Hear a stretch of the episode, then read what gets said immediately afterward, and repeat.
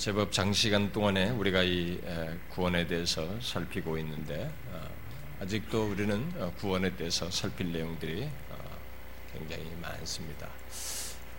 지금 우리가 살피고 있는 것은 그리스도께서 십자가에서 이루신 그 구원이 2000년이 지난 우리에게 어떻게 적용되어서 그 구, 그리스도께서 이루신 것이 바로 나의 것이 되는지 그 일을 성령께서 어, 하시는데 성령께서 그 일을 구체적으로 어떻게 하시는지 그런 구원의 적용에 대한 내용을 지금 계속 살피고 있습니다. 그 가운데 최근에 살핀 것은 이 회심, 우리가 흔히 회심한다라고 하는데 이 회심을 구성하고 있는 두 가지가 있다고 그랬습니다. 하나는 회개이고 하나는 믿음이다.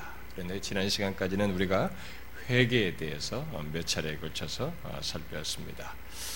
음, 그러면서 회개가 아, 지난주는 아, 회개가 어떻게 있게 되는지 곧 회개가 있게 될 때 사용되는 도구가 무엇인지에 대해서 아, 살폈습니다. 그것은 바로 말씀을 통해서 회개가 있게 된다. 그리고 또 한 가지 사실을 지난 시간에 덧붙였는데요.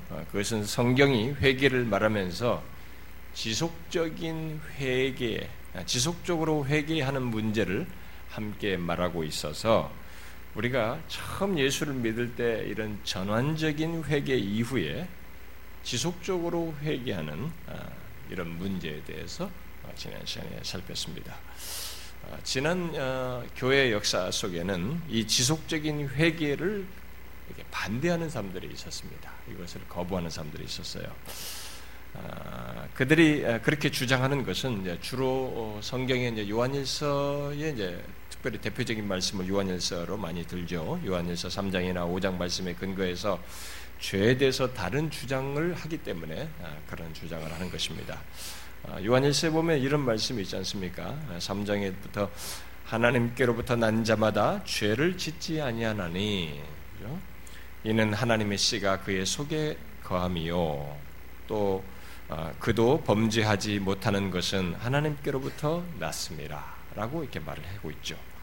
또 5장에서도 하나님께로부터 난 자는 다 범죄하지 아니하는 줄을 우리가 아노라 라는 이런 성경의 구절이 있기 때문에 자 이런 말씀은 이제 거듭난 자는 아예 아, 이게 마치 죄를 짓지 않는 것처럼 이렇게 보여집니다.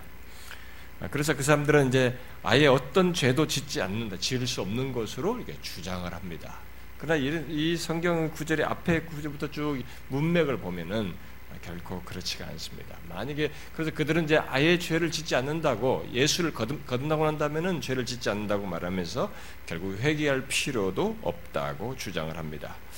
예, 그 말은 하나님께로부터 난 자는 어, 죄가 어, 사실은 이제 성경이 그 본문의 내용은 문맥 속에서 보면은 그 앞에 그 형제들을 위해서 기도하라는 얘기 나오거든요. 그러면 형제가 죄를 짓는 것에 대해서 죄 문제에 대해서 그런 것을 기도하라는 얘기는 벌써 죄 형제가 죄를 지을 수 있다는 것을 지금 전제하고 그런 얘기를 하고 있단 말이에요. 문맥 속에서 보면은 그게 완전히 죄를 짓지 않는다는 말이 아니죠. 어, 그런데도 이제 사람들은 그렇게 오해합니다.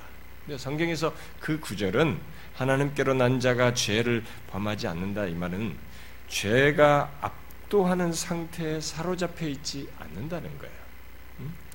어, 그래서 당연히 그 압도적인 습관으로서의 죄를 짓지 않는다는 것입니다. 그런 죄 압도적인 습관에 빠지지 않는다는 것이죠. 아, 그래서 요한은 아, 그 앞구절에서 죄에 빠진 형제를 위해서 기도하라는 말을 이렇게 문맥 속에서 하고 있는 것이죠. 우리들의 삶은 아, 그럴 수 없다는 것을 우리가 잘 압니다. 우리 자신들을 보면은 우리가 하루만 돌아보아도 우리는 부지 중에 마음으로 또 말과 행실로 죄를 범하는 것을 아, 발견할 수 있거든요. 아, 그야말로 자백해야 할 하나님께 고백해야 할 어, 죄를 가지고 있는 것입니다. 자, 그런데 지난 시간에 그 지속적인 회개는 예, 단순히 입술에 이런 어떤 고백을 넘어서서 죄에 대한 지속 적인 자기 죽임과 성령 안에서의 지속적인 살림, 죽임과 살림이라는 것을 이 회개와 연관해서 말한 것을 덧붙였습니다. 아, 그런 차원에서 지속적인 회개가 아, 전환적인 회개를 한 자들에게 아, 있다라고 했습니다. 그런데 잘 보면 그런 회개는 믿음으로 사는 거예요. 죄를 죽이면서 또 성령 안에서 이렇게 사는 이런 것은 믿음으로 사는 것 속에 또한 있는 것이죠. 그래서 회개와 믿음은 분리하기가 어려운 것입니다. 아, 참된 회개는 믿음이 있을 때 가능한 것이고 또 참된 믿음도 죄를 인하여 통회하며 죄를 죽이는 과정 없이는 형성할 수가 형성될 수가 없는 것이죠. 그래서 회심에서 회개와 믿음은 선후를 구분할 수가 없는 것입니다. 우리가 회개를 먼저 살핀 것은 어디까지나 이게 뭐 구원의 어떤 시간적인 순서 때문이 아니고 편의상 그렇게 한 것이죠.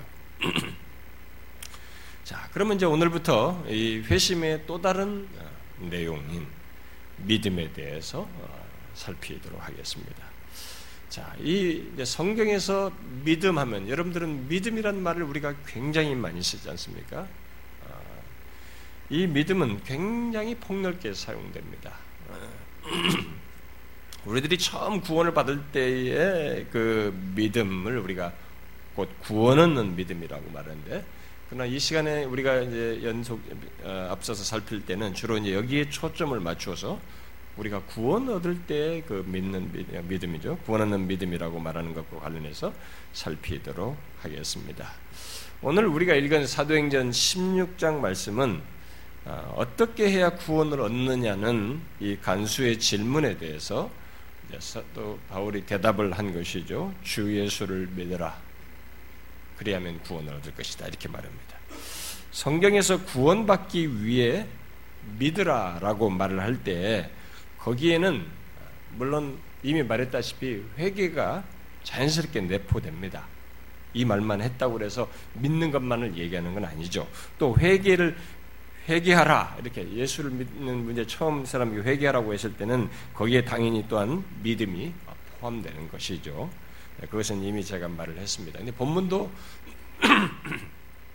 사실 회개가 여기에 내포되어 있습니다. 그러나 어쨌든 어떻게 구원 얻느냐라고 말했을 때 이 사람의 반응과 관련해서 얘기할 때 회개도 얘기하지만 이 주 예수를 믿으라는 얘기를 하고 있다라는 것이죠. 자, 예수를 믿어야만이 구원을 얻는다라고 성경은 분명히 말하고 있습니다. 이 사실을 주님은 오늘 우리가 두 번째로 읽었던 마가복음 16장에서 자신이 부활하신 뒤에 승천하시기 전에 최후의 말씀으로 하시죠. 만민에게 복음을 전파하라. 믿고 그 전파된 복음을 믿고 세를 받는 사람은 구원을 얻을 것이요 믿지 않는 사람은 정죄를 받으리라 라고 말을 하고 있습니다. 자, 어떤 자가 구원을 받는지 분명히 말하고 있죠. 전해진 복음을 믿는 자입니다. 아, 그런데 너무나 흔한 이 말씀, 구원 얻기 위해서 믿으라는 이 말씀, 그야말로 구원 얻는데 믿음이 있어야 한다는 이 성경의 말씀이 뜻밖에도 지난 교회 역사 속에서 많은 오해와 함께 결국 혼란스러운 구원론을 야기시켰습니다. 우리가 교회에서 그렇게도 흔하게 쓰는 이 믿음이 지난 교회 역사의 길이만큼 이 문제를 정의하는데 많은 혼란을 야기시켰어요. 그리고 지금도 계속되고 있습니다.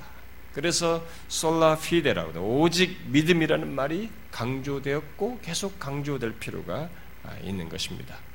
어쨌든 지금까지 기독교회는 믿음에 대한 통일된 정의를 갖지 않고 그 말을 다 사용하고 있어요. 지금 교회들이 서로. 아, 그래서 이 지금도 음, 다양한 이 믿음에 대한 이해들을 가지고 얘기하는데 역사적으로 보면 옛날에 어떤 사람들은 믿음을 객관적인 근거에만 두었습니다. 이 객관적인 근거에만 두, 어, 어, 그걸 두고 이제 믿음을 얘기했고 또 어떤 사람은 진리에 대한 지적인 동의에서 시작해가지고 사랑을 통해서 완성되는 것으로 이것을 믿음이다 이렇게 주장을 했어요. 또 어떤 사람은 믿음을 경향의 일종, 마음의 성향 이런 것의 일종으로 어, 설명하기도 했습니다. 또 그런 가운데 로마 카톨릭은 믿음에 어느 정도의 공로 개념을 삽입해 가지고 이 공로 개념이 같이 삽입된 것을 믿음으로 주장을 했습니다. 종교학자들은 믿음을 그리스도의 공로를 받는 어, 그 오직 도구적인 기능으로만 또 주장을 했습니다.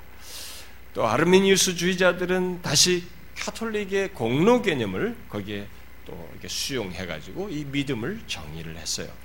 또 19세기의 자유주의자들은 믿음이 하나님의 선물이 아니고 인간의 종교적인 성취로 인간의 어떤 종교적인 성취가 이게 바로 믿음이다.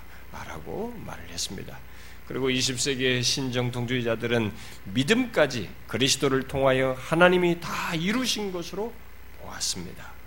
그 밖에도 지금 새롭게 등장하는 이 신학계에서 세계, 세계 각처에서 나오는 이 신학계에 계속 활발한 이런 작업 속에서 많은 그룹들이 그리고 이런 무슨 체험 그룹, 신비주의 그룹 이런 그룹에서 믿음이 뭔가 덧붙여져서 새로운 의미로 믿음이 정의되고 있습니다. 결국 믿음을 어떻게 이해하느냐에 따라서 교회는 각각 다른 전통으로 이렇게 역사 속에서 나뉘었고 서로 대립하는 이런 현상을 아, 보였습니다.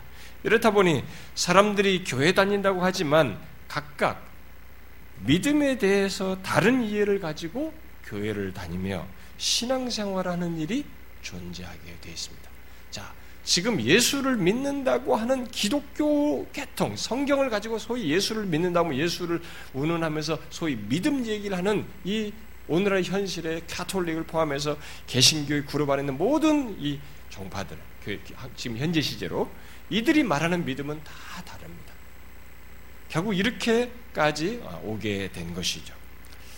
아, 그러나 이 믿음에 대한 바른 이해는 예, 신앙생활의 방향과 칼라를 결정하는 것이어서 심지어는 비성경적인 구원과 신앙을 갖게 하는 것이기도 하기 때문에 결코 소홀히 할 수가 없습니다.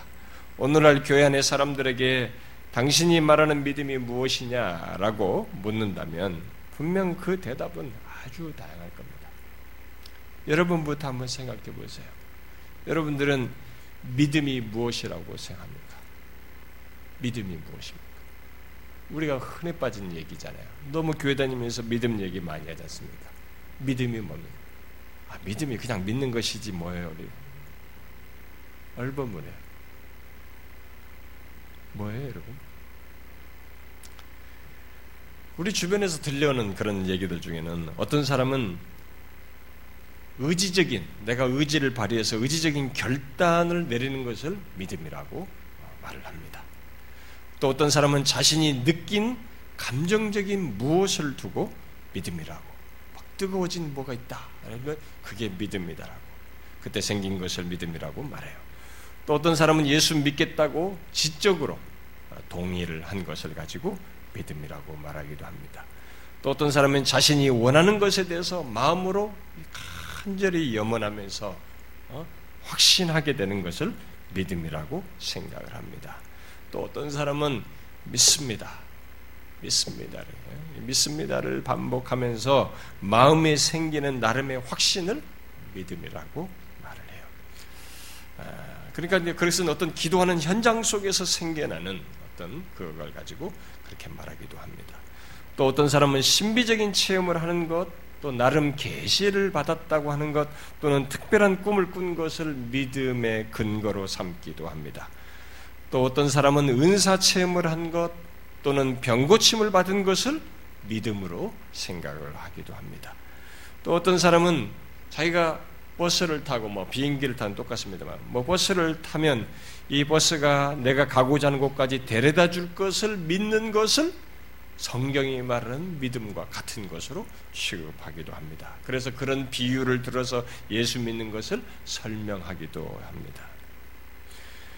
또 어떤 사람은 성경의 진리들을 자기와는 관련이 없는 역사적인 사실로만 받아들이는 것. 아, 그건 역사적인 사실로서 내가 그 인정하겠다. 아, 그런 것을 또한 믿는 것이라고 말하기도 해요. 또 어떤 사람은 기적을 믿는 것을 나는 기독교가 기적이 기적을 행하는 것에 대해서 또 기적을 행할 예수님께서도 그렇게 하시고 기적을 행할 수 있다는 것을 나는 믿는다. 어? 그래서 이 기적을 믿는 것을 믿음이라고 어, 생각을 합니다. 근데 마태복음 7장 같은 보면 주의 이름으로 권능을 행하고 주의 막 어, 귀신을 쫓아내고 했는데 구원을 받지 못한 자들이 나오거든요. 또 가른 유다도 기적을 행했는데 참여했는데 어, 구원을 받지 못하는 것을 보게 됩니다. 그런 면에서 보면 반드시 기적을 믿는 것이 성경이 말하는 어, 그 믿음은 아니라고 하는 것을 어, 볼 수가 있습니다. 또 어떤 사람은 하나님의 말씀을 듣고 양심에 어떤 각성이 생기고 감정적인 동요가 생겨서 일시적으로 확 열심을 내는 것을 그걸 보고 믿음이라고 말하기도 합니다. 그러나 제가 지금까지 대충 얘기하는 이런 모든 내용은 성경이 말한 믿음이 아닙니다.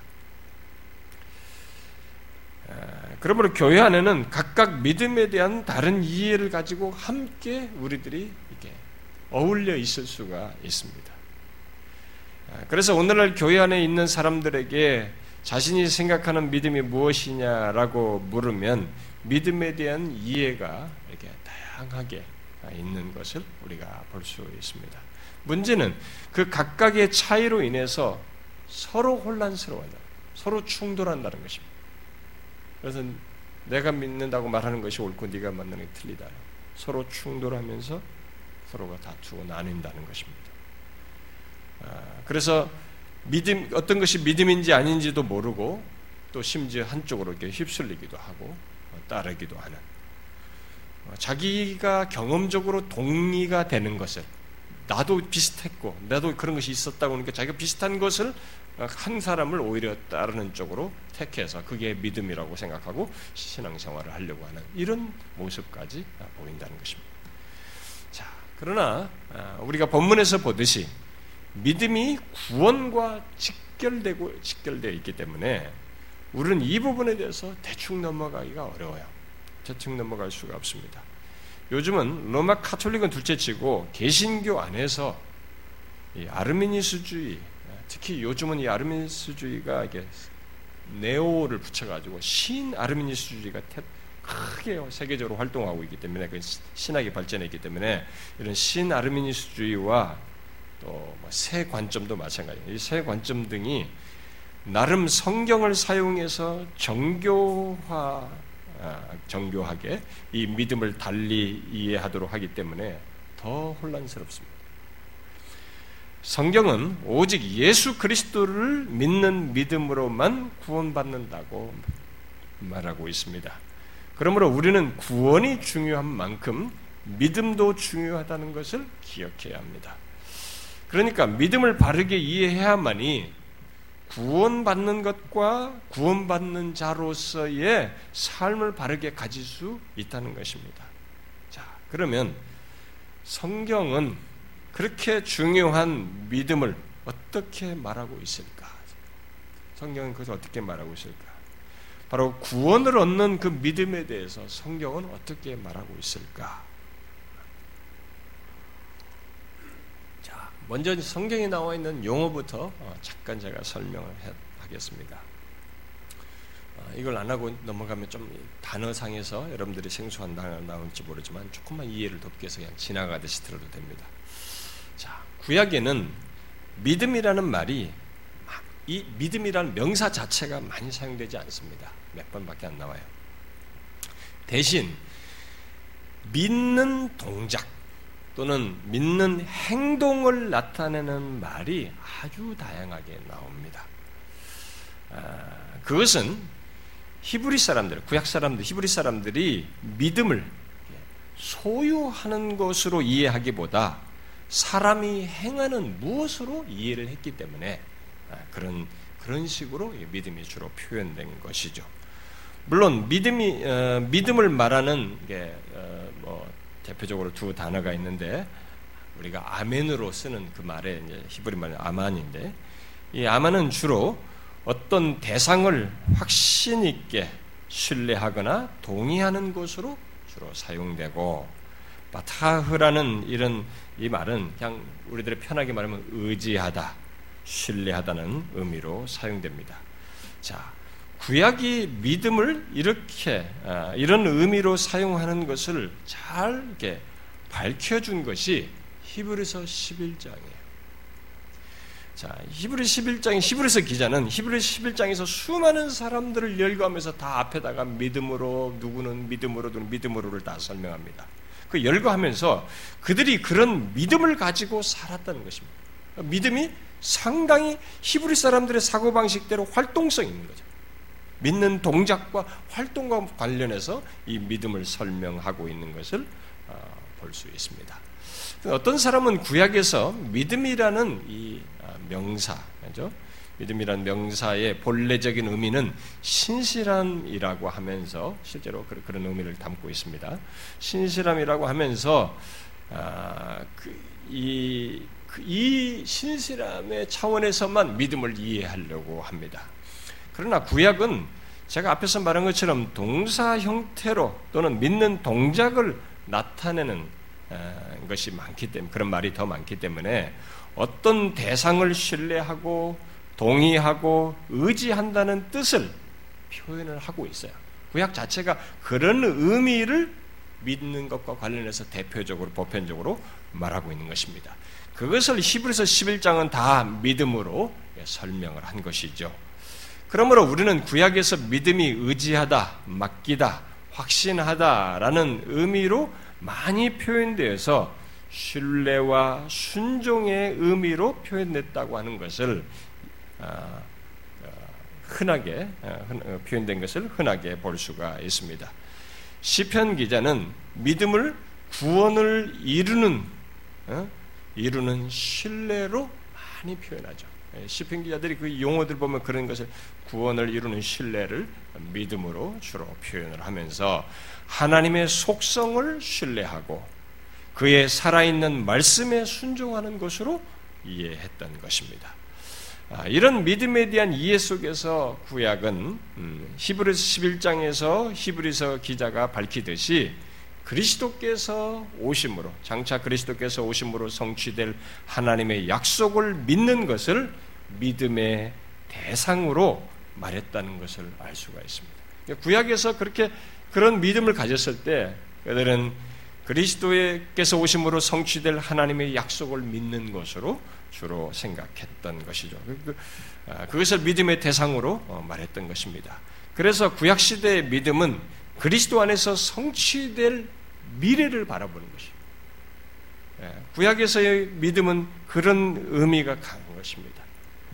아, 그리스도 그리스도 안에서 성취될 미래를 내다보는 것. 지금 우리들이 그리스도 안에서 성취된 것을 믿음으로 바라보듯이 2000년 전에 일어난 것을 믿음으로 우리가 바라보듯이 그들은 앞으로 미래를 바라본 것이죠. 자, 히브리서 11장에 거론된 사람들은 그런 믿음들을 가졌던 것입니다. 그래서 히브리서 기자는 히브리서 11장 1절에서 믿음은 바라는 것의 실상이요 보지 못하는 것의 증거다. 이렇게 말을 한 것입니다. 실제로 히브리 11장의 믿음의 사람들을 보면 그런 미래를 바라보는 특징을 다 가지고 있습니다. 예를 들어서 노아는 아직 보이지 않는 일에 대한 하나님의 말씀을 믿었어요. 아직 보이지 않는 일에 대해서. 또 아벨, 에녹, 아브람 등은 약속을 받지 못하였으되 그것들을 멀리서 보고 환영했습니다. 그리고 모세는 그리스도를 위하여 받는 수모를 애굽의 모든 보화보다 더 큰 재물로 여기며 받았습니다. 그리고 뒤에 가서는 믿음을 위해 순교당한 많은 사람들이 약속된 것을 받지 못했어요. 어, 받지 못했다고 그렇게 말하고 있습니다. 결국 그 말은 그러함에도 불구하고 하나님의 증거하심을 듣고 그의 약속을 신뢰하며 약속을 지키실 하나님을 믿으며 살았다고 하면서 바로 그것을 믿음으로 얘기를 하는 것입니다. 하나님의 증거하심을 듣고 그의 약속을 신뢰하며 약속을 지키실 하나님을 믿으며 산 것을 믿음으로 어, 말을 한 것이죠. 자, 구약에서의 믿음은 그렇습니다. 신약에서는 주로 한 단어로 이것을 말합니다. 명사형, 뭐 동사형으로 다 바뀌지만은 피스티스와 피스티오라는 한, 한 단어입니다. 동사와 명사인데 이 말로 믿는 것을 말하는데 그 의미는 두 가지예요. 하나는 누가 말한 내용을 받는 것입니다. 이렇게. 받아들이는 것이죠. 또는 진리로 받아들인 것입니다. 또 다른 하나는 전치사를 사용해서 신뢰하는 것입니다. 인격적으로 신뢰하는 것이. 결국 이 헬라 신약성경에 사용된 믿는 것과 관련된 단어는 그런 의미예요. 자, 이런 사실을 통해서 믿음은 사실에 대한 동의, 어떤 사실에 대한 동의요, 어떤 대상에 대한 신뢰를 의미하는 것으로서 예수 그리스도와 관련해서 말을 하면은 그리스도에 대한 사실에 동의하는 것이 예수 그리스도에 대한 사실에 동의하는 것이고 곧 그에 관한 계시의 말씀들을 받아들인 것이며 구세주 대신 그리스도 자신을 신뢰하는 것을 뜻하는 것입니다. 이게 문자적으로 말하는 용어상에서 신약성에서 말하는 믿는다라는 말이 내포된 어? 어, 뜻입니다. 자, 성경이 말하는 성경이 이제 그 믿는다는 것과 관련해서 말하는 이런 의미를 믿음에 대한 이 같은 의미를 지난 교회 역사 속에서 가장 그래도 바르게 그런 걸 이해하려고 노력했던 사람들, 이제 예를 들어서 어, 신앙 고백과 신조를 만들었던 사람들에 의하면 예를 들어서 하이델베르크 요리문답은 21문에서 이렇게 질문해요. 참 믿음이 무엇인가? 이렇게 물은 뒤에 다음과 같이 답을 합니다. 참 믿음이란 하나님의 말씀 안에서 하나님이 우리에게 계시하신 모든 것을 참된 것으로 믿을 수 있는 어떤 확실한 지식뿐만 아니라 지식을 말할 뿐만 아니라 성령이 복음을 통하여 우리 안에 창조하시는 전적인 신뢰를 말한다. 이렇게 말을 했습니다.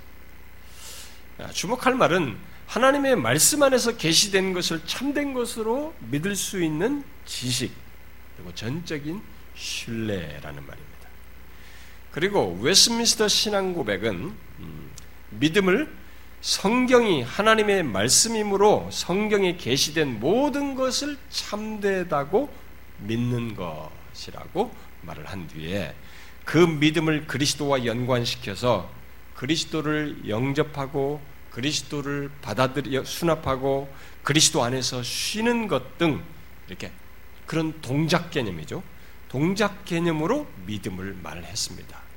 자, 이것은 구약의 히브리 사람들이 믿음을 동작 개념으로 말한 것과 같은 맥을 있는 것입니다. 그러니까 예수 그리스도를 영접하고 수납하고 그 안에서 쉬고 그분께 기대고 그분을 이렇게 하는 이런 동작 개념으로 믿음을 얘기를 했어요. 자, 우리는 웨스민스 신앙 고백서의 고백이 믿음을 그리스도와 연관지어서 이렇게 동작 개념으로 말한 것을 주의해 봐야 됩니다. 단순히 이론적인 개념이 아니라 그리스도를 대상으로 한 동작을 믿음과 연관지어서 말을 하고 있다는 것입니다. 이런 동작 개념은 결국 그리스도와 구체적으로 또는 또 실제적으로 연합하게 되는 것을 말하는 것입니다. 우리가 그리스도와 연합에 그것을 실제적으로 이제 확인하게 되는 구체적으로 어, 어떤 면에서는 또 체험적으로 이게 확인할 수 있는 이것이 이렇게 그리스도를 믿는 것, 믿는 동작 속에서 어, 가질 수 있다라는 것입니다. 그런 면에서 웨스민스 신앙 고백서는 믿음을 사실상 그리스도와 연합하는 동작 자체로 말했다고 볼 수 있습니다. 자, 그러면 이런 개혁주의 신앙 고백은 믿음을 성경이 참인 것을 받아들이고 그래서 성경이 계시하는 그리스도를 영접하고 수납하고 그 안에서 쉬는 것, 곧 그리스도와 연합하는 것으로 말을 하고 있는 것입니다. 이 모든 것을 어떤 사람은 간단히 줄여서 믿음은 그리스도를 전인격적으로 신뢰하는 것이다. 이렇게 말을 해버렸어요. 자, 여러분들은 제가 이렇게 믿음에 대해서 성경이 말하는 단어와 지난 교회 역사 속에서 핵심적으로 이것을 말하는 것을 제가 이렇게 정리를 해서 얘기했습니다. 다소 여러분들은 아, 이런 내용이 어, 복잡하다, 단순한 것을 너무 복잡하다라고 생각할지 모르지만 제가 서두에 말한 것을 염두에 두시고 노력을 하셔야 됩니다. 우리 모두가 다르 각각 다르게 믿음을 생각하고 있습니다. 그렇기 때문에 신앙의 양태도 다 달라져 버려요. 그리고 사람이 나뉘는 것입니다. 그래서 어떤 사람은 절대 양보를 안 해요. 자기가 생각하는 믿음이 옳다라고 하면서 일체 다른 사람들을 거부하면서 가버리는 이런 사람 부류가 나뉘고 결국 그로 인해서 신앙생활의 칼라도 달라져 버리는 이런 현상이 생기기 때문에 제가 최소한 먼저 서론적으로 이것을 설명을 한 겁니다. 이런 근거를 가지고 이제 뒤부터 얘기를 해야 되기 때문에 이런 얘기를 한 것이에요.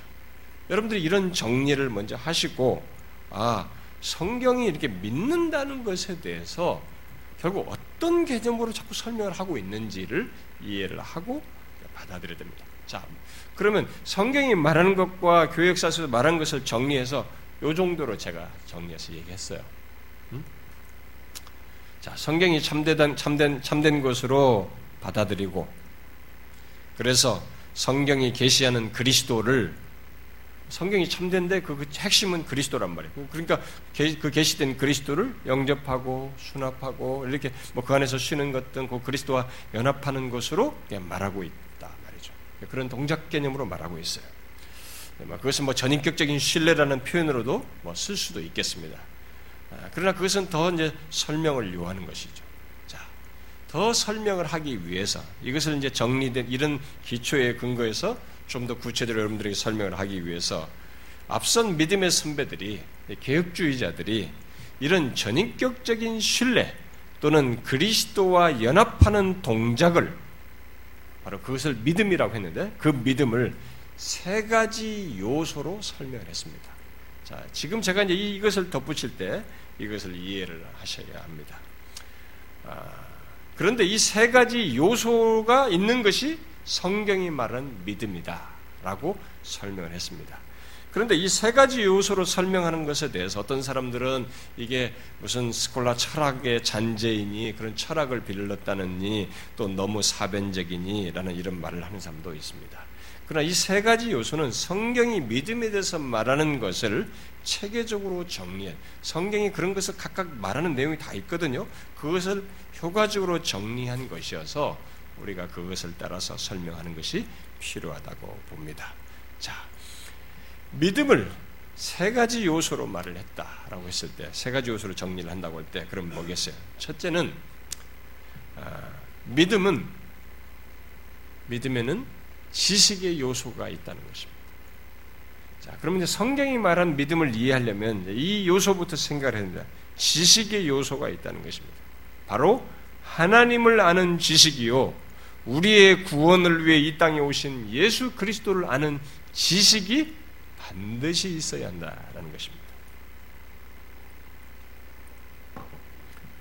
어, 믿음은 이렇게 대상에 대한 지식이 반드시 있어야 된다는 것입니다. 어, 사도행전 17장에서 아덴 사람들이 아테네 사람들이 알지 못하는 신에게라는 재단에 제사를 드리는 것을 바울이 보고는 그들이 그들의 믿음의 대상과 어? 그들에게 믿음의 대상과 내용에 대한 이해가 있어야 한다는 차원에서 하나님이 누구시며 참된 회개가 무엇인지를 그들에게 설명을 했습니다. 자, 세상은 이 아덴 사람들처럼 이런 아테네 사람들처럼 믿는 것을 믿음이라고 생각합니다. 알지 못하는 신에게 특별히 오늘날 같이 포스트 모던 시대는 뉴에지 운동, 뉴에지 사상이 범람하는 이 시대 속에는 이런 아테네 사람들처럼 믿는 것을 믿음으로 생각합니다. 그래서 대상은 중요하지 않아. 대상은 개의치 않고 네가 진심으로 믿으면 무엇을 믿는지는 중요하지 않다. 라는 이런 논리가 다 퍼져 있어요. 네가 진심으로 믿으면 된다. 그냥 그런데 그것이 무엇을 믿는지 그게 중요하지 않다. 여러분들 영화 같은 거 보면은 그런 문구 자체가 비슷한 문구가 많이 나올 거예요. 그러나 이것은 성경이 말하는 믿음이 아닙니다. 성경에 계시된 하나님, 곧 이 땅에 친히 육신을 입고 오셔서 하나님을 계시하시고 구원의 길을 내신 예수 그리스도에 대한 예수 그리스도 자신에 대한 지식이 없으면 그것은 믿음이 아닙니다. 성경이 말하는 믿음이 아니에요. 따라서 복음을 듣고 이해하지 않으면 구원 얻는 믿음을 가질 수가 없어요. 지식이 없는 성경의 계시, 계시의 핵심인 믿음의 대상을 말하는 하나님, 예수 그리스도 안에서의 구원을 알지 못하면 그런 지식이 없으면 그는 믿음이 없는 것입니다. 믿음은 성경이 말하는 믿음은 이 계시된 지식에 의존해 있습니다. 전혀 알지 못하는 자에게 나를 맡길 수 없듯이 내가 알지도 못한 자에게 나를 어떻게 맡겨요? 그렇듯이 예수 그리스도를 알지 못한다면 그에게 우리 자신을 맡길 수가 없는 것입니다. 그렇다고 믿음에 포함된 지식을 이론적 지식으로 생각해서는 안 됩니다. 이 지식은 당연히 대상을 인격적으로 아는 지식을 말을 하는 것입니다. 예수 그리스도에 관한 지식을, 예수 그리스도에 대한 어떤 이론적, 일반적인 지식을 넘어서서 그분께 자신을 맡길 만큼 인격적으로 그를 아는 것을 말하겠죠. 믿음에는 바로 이런 암미, 알미, 그 지식이 포함되어 있습니다. 자, 묻겠습니다. 그러면 여러분은 예수 그리스도를 아는 지식을 가지고 있습니까? 이것을 가지고 있지 않으면서 내가 지금 하나님을 믿는다, 무슨 신앙생활을 한다라고 하는 것은 맞지가 않아요. 성경이 말하는 게 아닌 것입니다.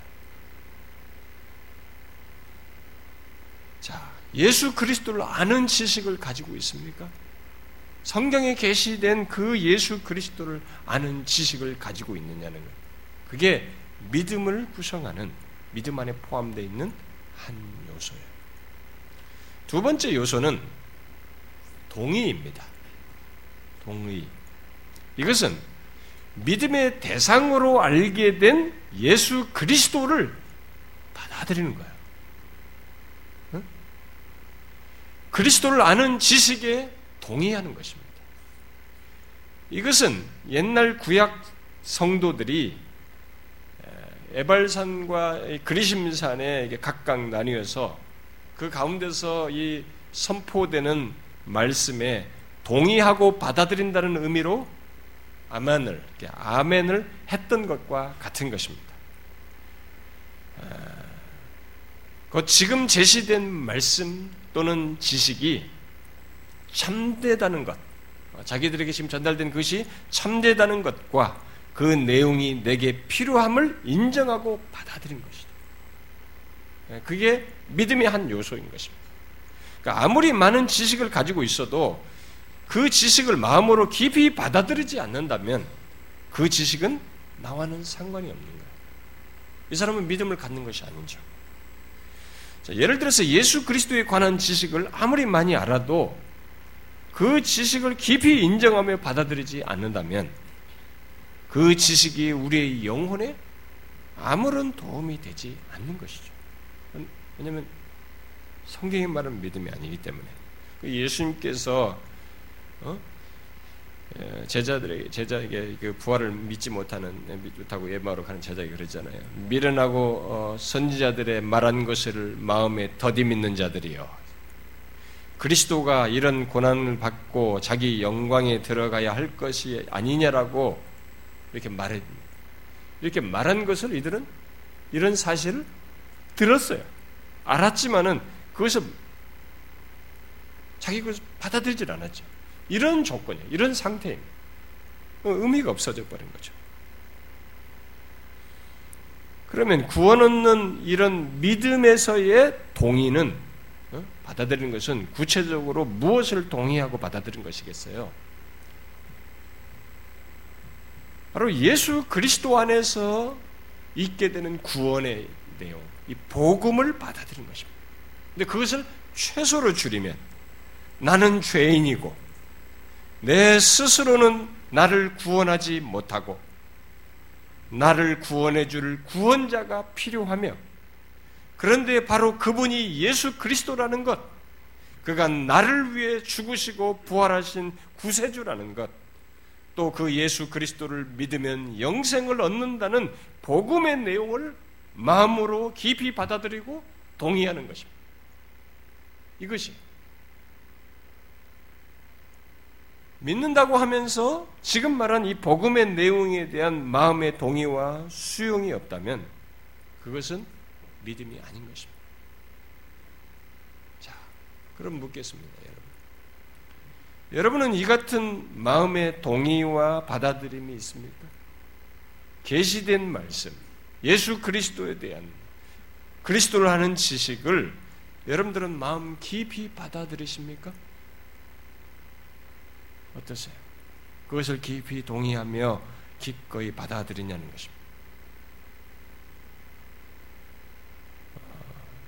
예수 그리스도께서 십자가에 달려 죽으신 것이 바로 나를 위한 나의 죄를 대속하기 위함이라는 것을 받아들이십니까? 그것을 받아들이셔요. 그게 믿음의 성경이 말하는 믿음, 구원을 얻는 믿음의 한 요소인 것입니다. 그래서 구원 얻는 자에게는 그 구원 얻는 자의 그 믿음에는 바로 이 깊은 동의가 있는 것이죠. 받아들이는 것이 하나님의 어떤 사람은 성경이 뭐라고 하는 거 이런 것에 대해서 이렇게 깊이 수용을 안 해요. 거기에 자기 자신이 기꺼이 받아들이는 그걸 어떻게 믿어 믿음이 아닌 것입니다.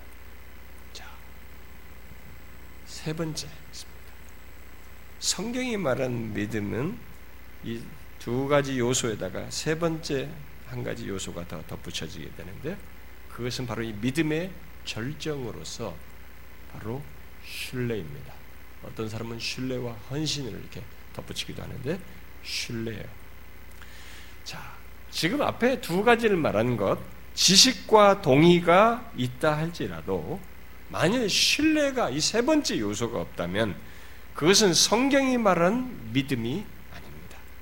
곧 구원 얻는 믿음을 소유한 것이 아닌 것이죠.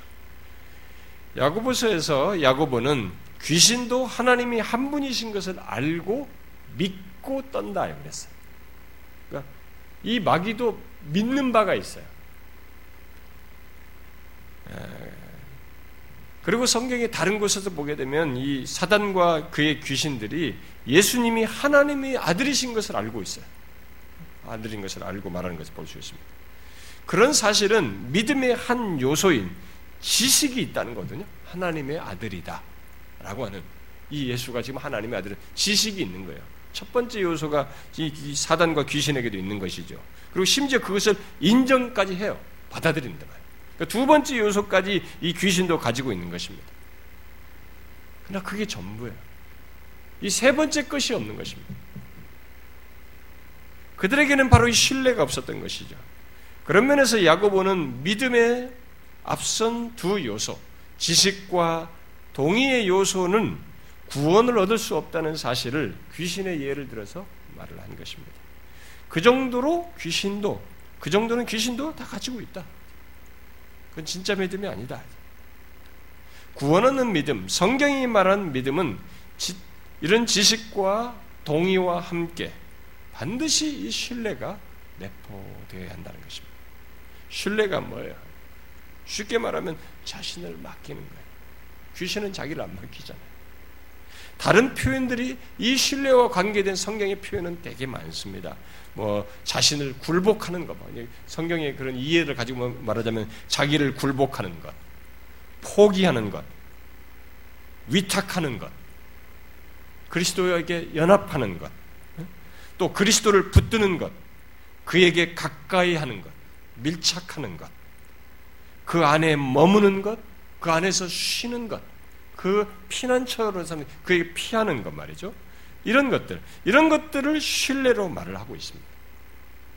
그러므로 이 신뢰는 적극적인 행위로서 믿음의 대상에 대한 지식과 기꺼운 동의를 넘어서서 그 대상의 자신을 맡기고 그와 하나가 되는 연합을 갖는 것이. 이 신뢰가 결국 마침내 그 그리스도와 하나 되는 연합을 갖는 것입니다. 자, 여러분, 성경이 말한 믿음이 바로 지금까지 말한 이 세 가지가 다 있는 믿음. 성경은 이것 중에 하나만을 믿음으로 말하지 않습니다. 지금까지 말한 세 가지 요소를 다 가진 것을 믿음이라고 말하고 그 믿음을 가진 자가 구원을 얻는 것입니다. 그것이 구원 얻는 믿음이에요. 곧 대상을 알고 그 대상을 아는 지식을 받아들이는 것을 넘어서서 그 대상에 나를 맡기며 하나가 되는 것을 성경이 믿음으로 말하고 있는 것입니다. 물론 그 대상은 성경에 계시된 예수 그리스도죠. 자, 지금까지 말한 이 세 가지 중에 하나 또는 두 가지만 가진 것은 성경이 말한 믿음이 아니에요, 분명히. 자, 한두 가지만으로 믿음을 말하는 자들이 그럼에도 불구하고 있어 왔습니다. 지금까지 교회 역사 속에서 있어 왔고 지금도 그렇게 하고 있습니다. 이렇게 정리를 하지만 이건 여러분들이 지금 설명으로 듣는 것이고 어떤 사람의 믿음의 행태라고 그럴까? 자, 믿음의 행위라고 믿는다는 것에 대한 표현이 이 세 가지를 다 종합적으로 갖지 않고 이들 중에 앞에 한두 가지만 갖는 그러면서 믿는다고 하는 사람들이 있다는 것이죠. 역사 속에 계속 있어 왔어요. 그들은 모두 다 치우치고 빗나간 것입니다.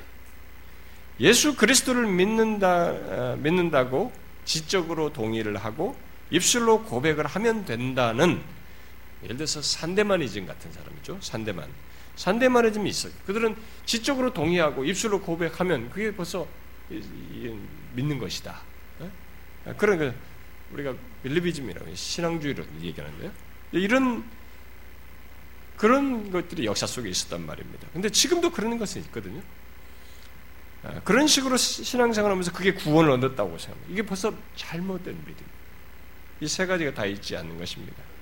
그리스도를 아는 지식과 그 지식에 대한 깊은 동의와 수용, 그리고 그 예수 그리스도를 신뢰하며 자신을 내어 맡기는 것을 전 인격 속에 갖지 않으면 그 누구도 성경이 말한 믿음을 가졌다고 말할 수 없습니다. 자, 그러면 질문하겠습니다. 여러분은 지금까지 제가 말한 성경이 말한 이 세 가지 요소를 다 가진 그런 믿음을 가지고 있습니까? 어떻습니까? 여러분들은 이 세 가지 요소를 다 가진 믿음을 가지고 있습니까? 어때요?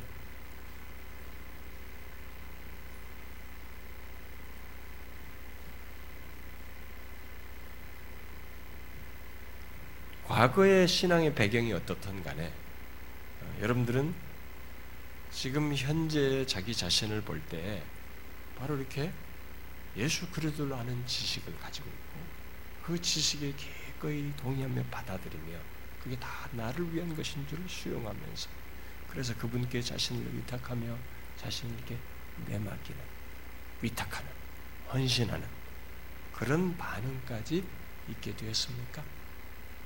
그게 믿음이에요. 그게 구원 얻는 믿음인 것입니다. 이런 믿음 때문에 구원 얻는 믿음을 가진 사람이 구분되는 것입니다. 구별되는 거예요. 생각해 보십시오. 예수를 모르던 상태에서 예수 그리스도를 알고 그를 깊이 받아들이며 그를 신뢰하며 자신을 그에게 맡기는 이런 일이 어떤 사람에 있게 됐다고 생각해 보세요. 예수를 모르던 상태에서 이런 일이 있게 됐다고 생각해 보세요. 그것은 구원 얻는 믿음이 그 사람에게 있다는 얘기거든요. 이건 엄청난 변화를 얘기하는 것입니다.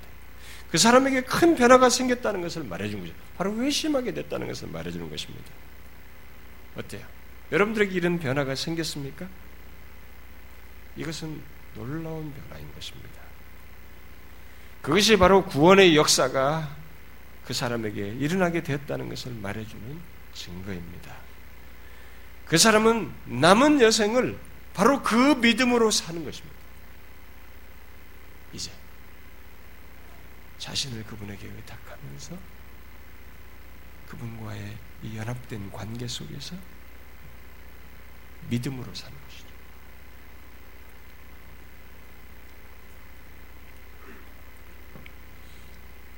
앞으로 어, 여러분들이 제가 이제 더 설명을 하겠습니다만 우리의 현실 속에서 아 믿음은 복잡할 것 같지만 사상 지금 정리한 이런 내용이 성경이 말하는 믿음입니다. 여기에 덧붙이고 빼고를 지금 역사 속에 사람들이 하고 있는 것입니다. 그리고 덧붙일 때는 새로운 것들이 많이 여기 덧붙여져. 심지어 신학적인 사상이 덧붙여지고 그래서 어떤 그래서 어떤 이런 공로나 우리들의 행위나 무슨 체험이나 이런 것들이 가세되어서 그런 것들을 가지고 구원을 얻는 믿음으로 이해를 하려고 하는데 그렇지 않습니다. 지금 제가 말하는 것이 가장 기본적인 내용입니다. 성경에서 그렇게 다양하게 믿음을 얘기하지만 구원 얻는 믿음은 그 안에 지식과 깊은 동의와 신뢰가 있습니다. 자, 그 모든 것의 중심에는 예수 그리스도가 있고요. 어때요? 예수 그리스도를 여러분들이 계시된 대로 알고 있습니까? 그래서 그분께 여러분 그분에 관한 모든 것을 기꺼이 받아들이십니까? 그분께 여러분 자신을 내어 드리시고 있습니까? 맡기고 있습니까? 어떤 사람은 두 번째까지 돼요. 세 번째가 안 돼요. 그래서 야고보가 제기한 것입니다. 당대 사람들에게 제기를 한 것이죠. 이 여기까지는 귀신도 한다는 거예요. 귀신은 세 번째를 못하는 것입니다. 구원 얻는 자는 이 세 번째까지 같이 다 가는 것입니다. 사랑하는 지체 여러분, 우리는 이 세 가지 요소를 다 가진 믿음으로 구원을 얻으며 이 땅에서의 신앙의 여정, 삶을 사는 것입니다. 그게 신자입니다. 저와 여러분 모두가 이 성경이 말한 구원 얻는 믿음을 명확히 가지고 그 안에서 흔들림 없이 신앙생활 할 수 있기를 바래요. 근데 제가 아 그거 너무 당연하죠. 당연한 것을 제가 여러분들에게 축원하는 게 아닙니다. 이것은요 방해받을 수 있어요. 방해받을 수 있습니다. 우리가 주님 앞에 갈 때까지 계속 구원 문제와 관련되기도 하지만 구원을 직접적으로 이 믿음에 대해서 우리를 혼란케 하는 사상은 계속 만들어지고 있습니다. 사람은 새로운 것에 관심이 커요. 새로우면 뭔가 다를 것처럼 보입니다. 그러나 그렇지 않습니다. 1세기나 15세기나 지금이나 지금 말한 이런 믿음으로 우리는 구원을 얻고 신자의 삶을 사는 것입니다. 그래서 이 구원 얻는 믿음을 가진 사람은 그 믿음으로 항상 자신을 그리스도께 의탁하면서 그분 안에서의 자신의 가치를 보면서 그분께 자기 자신을 기꺼이 드리면서 신앙생활을 하는 거예요. 그래서 이런 구원 얻는 믿음을 가진 사람은 그 뒤의 삶이 분리되지 않아요. 다르지 않습니다. 진실로 신뢰에 합당한 그런 삶의 여정 가는 것이죠. 그래서 여러분 자신들을 제가 물은 것입니다. 자기 자신을 위탁하면서 위탁하여서 헌신하고 있지 않으면 문제가 있는 거예요. 그분께 자기 자신의 모든 운명을 맡길 정도로 그런 그분에 대한 알미 없기 때문에 받아들임이 없기 때문에 지금 그러는 것 아닌가라는 거죠. 세 번째까지 같이 있어야 하는 것입니다. 성경이 말하는 이런 구원 얻는 믿음을 가지고 지속적으로 신앙의 여정을 갖는 것. 그게 신자의 신앙의 여정이에요. 이것이 말할 수 없는 복인 것입니다. 저와 여러분이 모두 이 성경이 말한 구원 얻는 믿음을 가지고 신앙의 여정을 끝까지 할 수 있기를 바래요. 기도합시다.